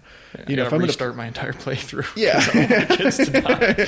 yeah, like like no, but like you know, don't maybe restart the whole entire playthrough. But maybe you're thinking about that, and then maybe next time you play it through, you're gonna make a different decision because you're like, you know, I I, and and right, like what that's doing is it's almost using your moral muscles, you know, and Mhm. and making you use the moral muscles as you interact with a particular story. And I remember you, and this kind of gets back some sense to the the original question, which is like that they're able to video games are able to tell really compelling stories Yeah. like they're able to actually tell epic stories in which you actually have some agency in that epic story um, Yeah, you get to be Odysseus, you know, are you going? Yeah, like yeah. are, Are, are you, are you gonna go sleep with that witch? It is. Yes. really gonna do that? Uh, probably every time. no, I, No, it's- no, I, no. Like, what, what are you gonna do? Are you gonna are you gonna are you gonna stuff your ears with cotton on the boat, or are you gonna also tie yourself to the mast and listen to the Yeah. sirens?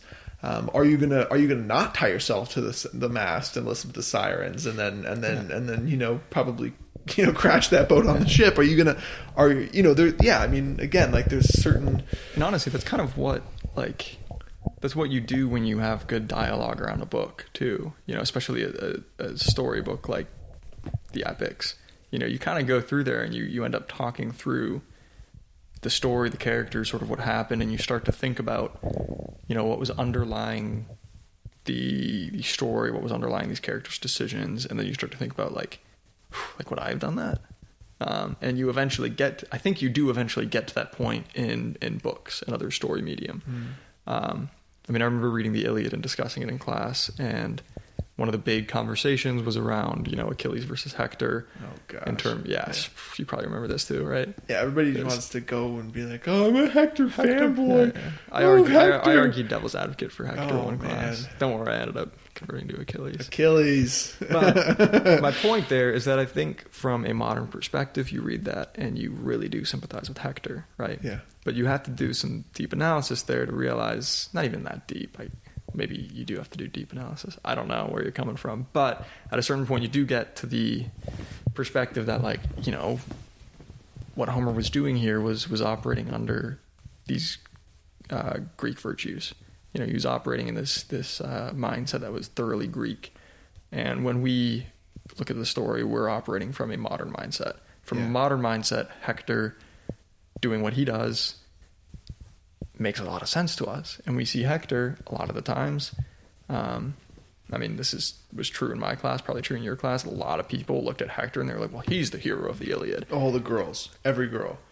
Yeah, and from and honestly, Well, I mean, to be fair, it makes sense. Like, you yeah, from a modern postmodern perspective, yeah, it totally makes sense. you have Like, one yeah. character like Achilles and Briseis, and you're like, well, like, I, don't know, more, yeah. I, I kind of want to be, yeah, Yeah. yeah. But you have to, yeah, you have to like sit down, think about it, like put yourself in the mindset of, you know, the the Greek listening to this play or listening to this epic.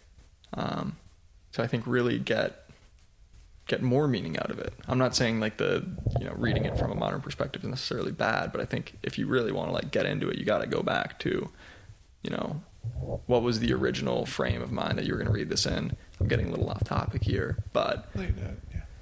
Well, the gist, or I guess what I'm trying to say is, is I think at a certain point you do get to the when you do when you do thorough analysis and have good dialogue about a story, regardless of the medium. I think at a certain point you do get to a question of, you know, would I have done that, um, or was that the right thing to do? Like, should this character have done that? Hmm. And you start to think through the agency, and then with that, there's this creative process. At least for me, when I'm reading books, of like, okay, what if this character had done something else? And then I start to like get creative about it and think through like maybe this would have happened, maybe this would have happened. I mean, fan fiction. Like think about it, like fan fiction. You Yeah, know, all yeah, the, yeah. the the Snape wives of the early 2000s. What if they had been there and Snape had fallen in love with them and gotten married? Would he have had to die? And they could have brought him back from the brink. They could have been his Lily Potter. I don't know. I'm getting no, no, no, no, That was- I went way too there, no, there is off the deep end there. there, is something Deep cuts. Yeah, no, there is something about Uh, the. I mean, the fan fiction is is probably actually a pretty good example of this whole. Like when you read a book, you start to dream of and you start to envision being in that same place and what decisions you might make or or making the same decisions the character make. And that gets back to the whole point where it's like especially with i think that's what's so revealing. It's and i suppose they're revealing in different ways right? Where- Mhm. when you read the iliad the odyssey homer's revealing something incredibly deep about human nature and about the relationship that you know it's not everything that he's but i mean homer's the Homer's the goat. He's Homer OG. is the goat. He is the OG. He's the goat. he is the- He or she or they. no, who knows? it is he, and it is What he is the goat, Homer and there is the grave of Homer, and I will go there with Parker someday as a, on a, I should, I- and we will be pouring libations out to Homer as we read the Iliad. Right. Um, no, the point. Just trying to interject some more drama. No. the, Um, no, but like drama. ho- there are there are there are things that are being revealed about the way that man about man's nature and also about the way that man interacts with the gods right? And all of these things are realities. Let's make that very clear. He's revealing something very deep about the nature of reality right? And you know it's why he's quoted almost like the scriptures by you know Socrates and Plato and Aristotle and all the great you know all the Greek philosophers right Yeah. but there's Been mimicked throughout all of history. Virgil, Milton. Yep, pretty much, yeah. tried to write an epic after him. yeah yeah exactly Gotta but the, outdo this Homer guy. but it's like when you read that oftentimes you're put in this place of like would I have made the same decision it's the same thing with the Psalms right like uh, going back to my uh, conversation about the Psalms which is like when you read the Psalms or when you read Homer you you you are also in that place like am i able to pray this psalm the same way? Would i make the same decision? Would i have the same sort of Conviction. conviction or um, virtue that this that you know odysseus or achilles has right? Do i have that same virtue? And when you don't have when you find that that thing is lacking in yourself the the psalm or the epic is actually able to impress upon you and help you to make that decision to help you to have that virtue hmm. by living in some sense the life of Achilles or the life of the psalmist, right? Praying with the psalmist, right? Yeah. Allowing the psalmist in some sense to carry you in your prayer or Achilles to carry you in virtue, right? Yeah. Like there there's an ability to actually that thing can begin to impress itself and kind of carry you to to heights that you cannot go yourself. Um, whereas, like you said, with a video game, there's something incredibly revealing, like a mirror almost, where you're where you're mirrored. And at times, I think because you don't have the same pressures that you have on yourself in this world, right? When you have there's certain pressures you can also make, and I think there is an argument to be made that you are able to, if you desire virtue, that you're able to that you're able to practice some sort of you can practice virtue and you can practice vice. Yeah.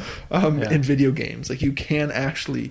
Um, do both of those things within video games. Uh, not probably NCAA football. NCAA football, you're, you're having a great time. You're just playing some football, and you're. you're yeah, they don't let you simulate the frat parties, unfortunately. no, no, you can't. Unfortunately, yeah, you, don't, you don't have no. Really revealing what they do. yeah, that would be Kappa Beta. hilarious. It's just like a yeah, it's like a Yeah. NCAA football but real life, and it's like, are you going to? Yeah, that's. How would you like to? you failed the, the drug test. you are kicked off the team. Like, dude, what is this? What is this game? you drank too much. You missed practice. You are now running laps. um, yeah, Whew. you know that's Yeah. funny. No, but um, no, I, yeah, it's really interesting.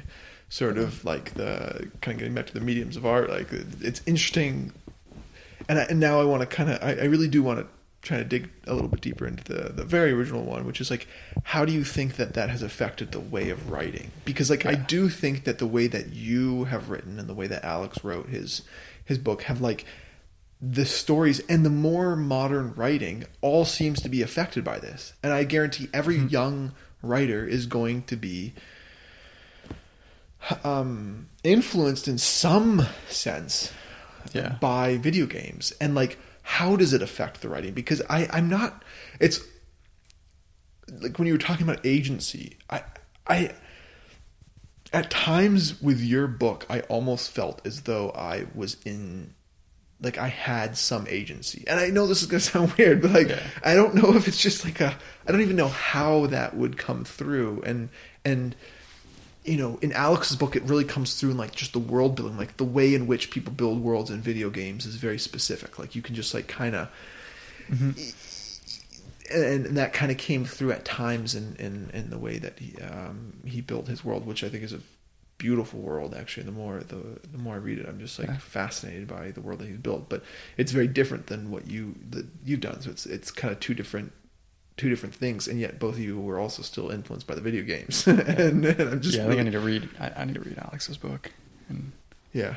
yeah, kind But of. yeah, anyways, do you have thoughts on that? Like, what about your writing yeah. would you say is like akin to On a really this way that video game story is told? on a really practical level. Um, this isn't just video games, but I think video games does help with this. Uh, it helps blocking out scenes. Um, does that make sense? No. So, I think I don't know how much video games play into this, but when I'm thinking up a battle scene, let's say, uh, one of the things that I've noticed as I write more uh, and more is that I'm hyper aware of like environment, if that makes sense. Um, Yeah, that makes sense. environment and, and just you know where where are the characters situated, where the enemies situated, how many enemies are there, um, you know what weapons do they have, right? And I think part of that for me is carryover from video games, honestly. Uh, just having this sense of scale in my mind of okay, we're in a you know, we're this this fight scene takes place in a alleyway. It's a narrow alleyway. There's not going to be any, you know, maneuvering around the enemies. It's going to have to be like a like an up front, you know, one's one enemy's in front, one enemy's in back. You're just going to have to like, you know, fight it out that way. So, in that sense of like setting the scene or blocking out the scene, video games have done a lot for me. I think. Again, I haven't like I can't I can't say how much of that actually comes from video games versus maybe just even watching movies or thinking about this and imagining things.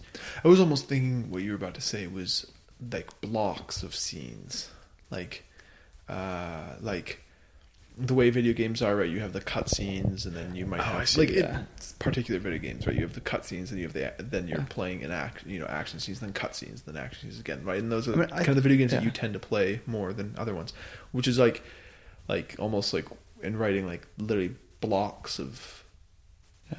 writing. I, think I, I see I kind of see where you're going for coming from there. I think that's honestly I think that's just telling a story. I like to be perfectly Yeah, honest, yeah, I mean, like- yeah, yeah. like if I'm writing a story, I don't want. I mean, I guess it depends on the story I'm writing, but you know, with book two, there's been a, there's been a lot of dialogue in book two.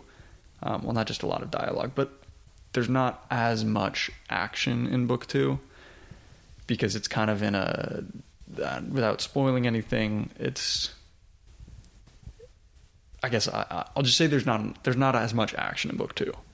Um, so one of the things I've struggled with is okay, the action that is there.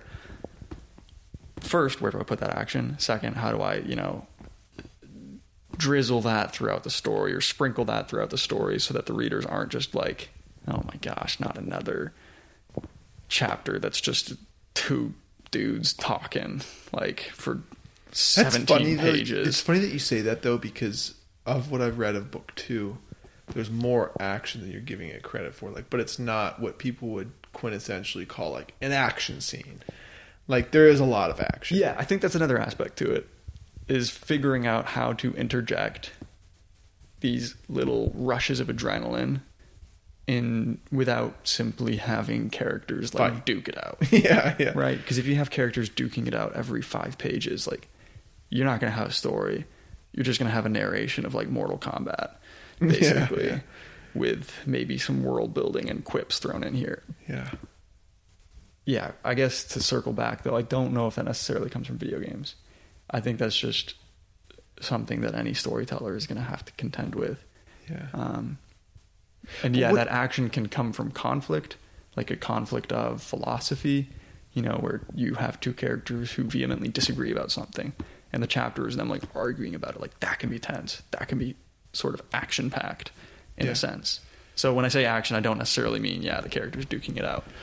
Yeah, I, guess. mean, maybe we'll have to probably end with this because it's Getting a little as late, we're recording yeah. this, it's midnight, and I got to get up and try to build a API tomorrow. So um, I gotta, I'm gonna have to, I'm gonna have to get up and not be a total you know, loser in the morning. Um, but in terms of the video games, like I think it's interesting. Like when you were just talking, it brought to mind, you know, we were just talking about uh, J.K. Rowling before this, um, and Harry Potter. And Harry Potter, everybody had the experience probably of reading Harry Potter and being like, "This is like a movie." Like Yeah. if they just made that, if they just had made the books scene for scene It's been really good. everybody wished they could just and yet again you can't do that because the film and, and, and some of the films are better than others but like you can't really do that because the medium of book is still the medium of a book um, and the medium of and yet like she almost more than any other author i think represents the authors who were influenced by film and and maybe she would agree with that maybe she would completely disagree with that i'm Yeah. not sure It's just kind I'm sure she has- that you've. yeah, like I'm sure that she's had other influences, but oh, Right. I I feel as an ex, as a reader, you read those books almost like these films come alive, right? And you're in it, right? You're in this film with these characters. And when I have read your book and Alex's book, the thing that has struck me is this mix now between these video games and these films and and all these other influences and and Alex and you have both read just an incredible amount of of fiction and mythology and epics and ancient literature and all this stuff. So there's this giant conglomeration of things, and yet what's so interesting to me, I think, in at times stands out because it's different than anything else I've ever read. Is literally the influence of video games because it's different. Yeah. It's it stands out because it is different, and and, and there's like a there's again this isn't bad good or bad i think you know so many people just i mean for different reasons i think people have disliked j.k rowling and harry potter and we don't let's not go there because then we're going to spend another hour talking about all that kind of stuff we'll touch upon that some other time but like I, like Harry Potter. I liked harry potter too i did too um yeah book I- series. yeah. Too. Yeah. no, the, the the books were great. I the movies I'm not as much of a fan of. I, I found the movies at times just kind of like they just like bored me more than the No. books did. Like I just found the books were so much Yeah. more vibrant and alive, and there was so there's so much more to the books um, than the movies. the But char- yeah, I mean, and you get, you get this with Lord of the Rings too, but the characterizations were were different in the movies than, than in the books, Yeah. especially with like Ron. Yeah. Ron in the books was cooler. way more developed. Yeah. I think than Ron in the movies. They did they did Ron a little bit of a disservice, and Ginny too. Ginny was yeah. You're like, why is he marrying her? I know. in the movies, it doesn't make much sense. In the books, you're like, oh, It oh, makes more yeah, sense. Well, there's a lot of there's a lot of chemistry there. Yeah, yeah, Yeah, that makes I sense. I get it. together. Yeah, Yeah, yeah. Sorry. No, no, no, no. It, it, it, no, but like, just like she sort of, to me at least, represents this author influenced by movies and film. Yeah. Um, I've read your book and now Alex's, which it's like, man, there's there's going to be young authors now that are just like that are undeniably influenced by video games, and that I think is actually a good thing. I, I, I again, I hope so. Yeah. no, I do. I you know I think again I I think anything that's different and change is going to be hard, but I, I I do think that there is something legitimately beautiful and good about this sort of uh, medium of art and and the fact that authors I think it's also just a fact of the matter. Like Yeah. people are going to be influenced by this stuff. Um, and you know there's going to be some people I mean I'm not a video game player. If I ever wrote a book which uh, who knows that, if I'll ever be able to write a book. But like if I were ever to, able to write one I wouldn't be as influenced by video games. I just Right. wouldn't. Um, whereas like you played you know uh, you know good number of video games. at times too many. Yeah. um, and you know uh, and and I know Alex played a lot of video games and uh, maybe he didn't. I don't, I don't know. I, I'm not gonna don't want to throw you under the bus Alex. Maybe you maybe you did. Maybe you played too many at times or I don't know. Who knows? But I know that the influence was there. Um, and I'm I'm yeah I I'm just kind of interested in it because I, I think it's actually quite beautiful. Like I find the way that you guys have written to be a really compelling and captivating. Like your story is captivating and compelling. It's incredible to read. It's it's it's an incredible story and and it, and it, it's different than anything else that I've read from other stories. Uh, there's similarities to lots of things, and you, we can talk about all those. But it's like there is something different because of the influences that are at play, Yeah. as you've grown up and one of those happens to be the video games you know and i think that's just fascinating it's fascinating to me because it's it's interesting to see people's influences come out in their writing I and mean, I think that's something we talk about with any any author you go back and read throughout history, like Dostoevsky. If you're going to read Dostoevsky, you're going to have to think and talk about the context. death no No, but you, No, I'm you know, you, you got to understand know, the know, circumstances of his life. Yeah. Like he spent some time in prison. yeah You know, it's brutal. You know, there's rough political scene in Russia. Like there's all this stuff going on um, at the time that influenced his writing, and it's probably you know the same for any author um, throughout history. Sorry, I lost my train of thought there. Uh, yeah yeah. I guess the last thing on video games I want to say is is um the one danger with them is that they're really really they fulfill your need for creativity too easily at times, if that makes sense. Yeah. So like something I've noticed recently um, is just that you know when I play video games, I think this is a good thing. Like props to, to the people who designed the video games, but like I feel kind of fulfilled creatively when I like log off, uh, depending on the video game. You know, if I'm playing a, a first person shooter, it's probably less true, but um, yeah, something I've I've something I've thought about is, is the fact that like a lot of creativity and a lot of my best like ideas, story ideas, and the times that I'm thinking of the story and progressing the story in my mind, um, and honestly on the paper, are when I'm bored, like when I when I don't have an outlet, and when I'm kind of like pushed to the brink, and I'm like, ah, all right, I guess I'll think about this now, you know, Yeah. or I'm so bored that like I see something and it sparks like a little bit of creative interest in me, and I'm like, ooh. That makes me think about this. That makes me think about this. Now I'm thinking about the book. Now I'm thinking about this character. Now I'm progressing the storyline. Um, like, yeah, Yeah, which is It's- absolutely the criticism of. I mean, most. I mean, for me, it's like YouTube, right, or other things, right? I mean, that, I think that's the it's, criticism. it's very Of, engaging. yeah, Yeah. I mean, and, and and it's and again, props to people who are able to do it. Uh, also, not props to the people who did it intentionally to try to addict people. No props. Yeah, Just get rid of, get rid of microtransactions in video games. Yeah. that's, that's my one plea to the video game makers who I seriously doubt are going to listen to this. But Yeah. No, it, Yeah. there is like a there is a um, no loot boxes. yeah no loot boxes. I don't know. Um, It's a complicated topic. free loot boxes, Fortnite. No, I'm yeah, joking. Yeah. free. yeah, yeah, Make video games socialist again. yeah. I don't know if they ever were, but No, there's a, there's a certain like you know we talk about you know it's the it's the conversation that surrounds cell phones and and any other sort of you know uh, you know these electronic devices that we have, which is like they fulfill a need at times too easily, Mhm. and then because they fulfilled that need too easily, we're not able to really discover the true fulfillment of that need, right? Um, because they're fulfilling it artificially in some sense, and they're not. And again, I think that there's there are times where it's fulfilled. It's in the right place. I remember, you know, Bishop Barron said, you know, they, you know, our life like being like a stained glass window, right? And when when the, the makers of the stained glass windows, they they made them so that that the center of it is is usually you know Christ, and the the absolute center is. Um, you know that which our whole life ought to be centered on and then around the center is formed all so it's a well ordered life it's a vision of a well ordered life right and it kind of radiates out from the center and i think in, in some sense you know there's there is a place for video games. There is a place for watching youtube. I mean the amount of things you can learn from youtube is just Yeah. unbelievable right?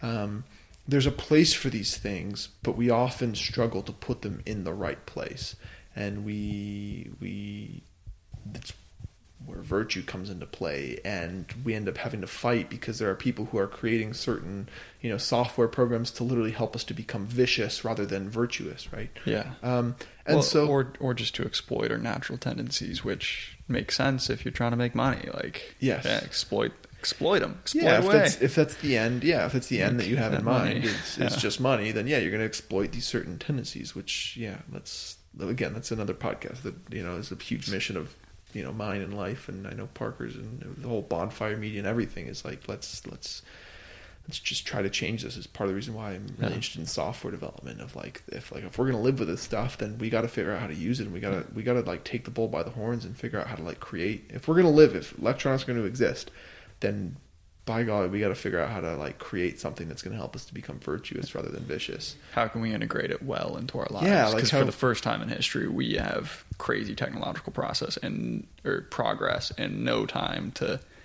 to sit down and figure out Yeah, and the people how who to have, integrate it well. and the people who have thought about it have only thought about it have often you know and i mean that the social dilemma has sort of you know touched upon that and i think most young people would have told you that without ever having to watch the documentary which is like people thought about addicting you getting you addicted to this this stuff like they Oh, they yeah. created this stuff to be purposely but again another discussion um but i do think like going back to the video games of like they fulfill this this artistic need too easily. I think that's true because I think there's like, but again, it doesn't mean that the thing itself is is evil or wrong, but it's how you use it. how do we bit. use it well and how do we create the things which are going to put that thing in its right place and put it in its right order.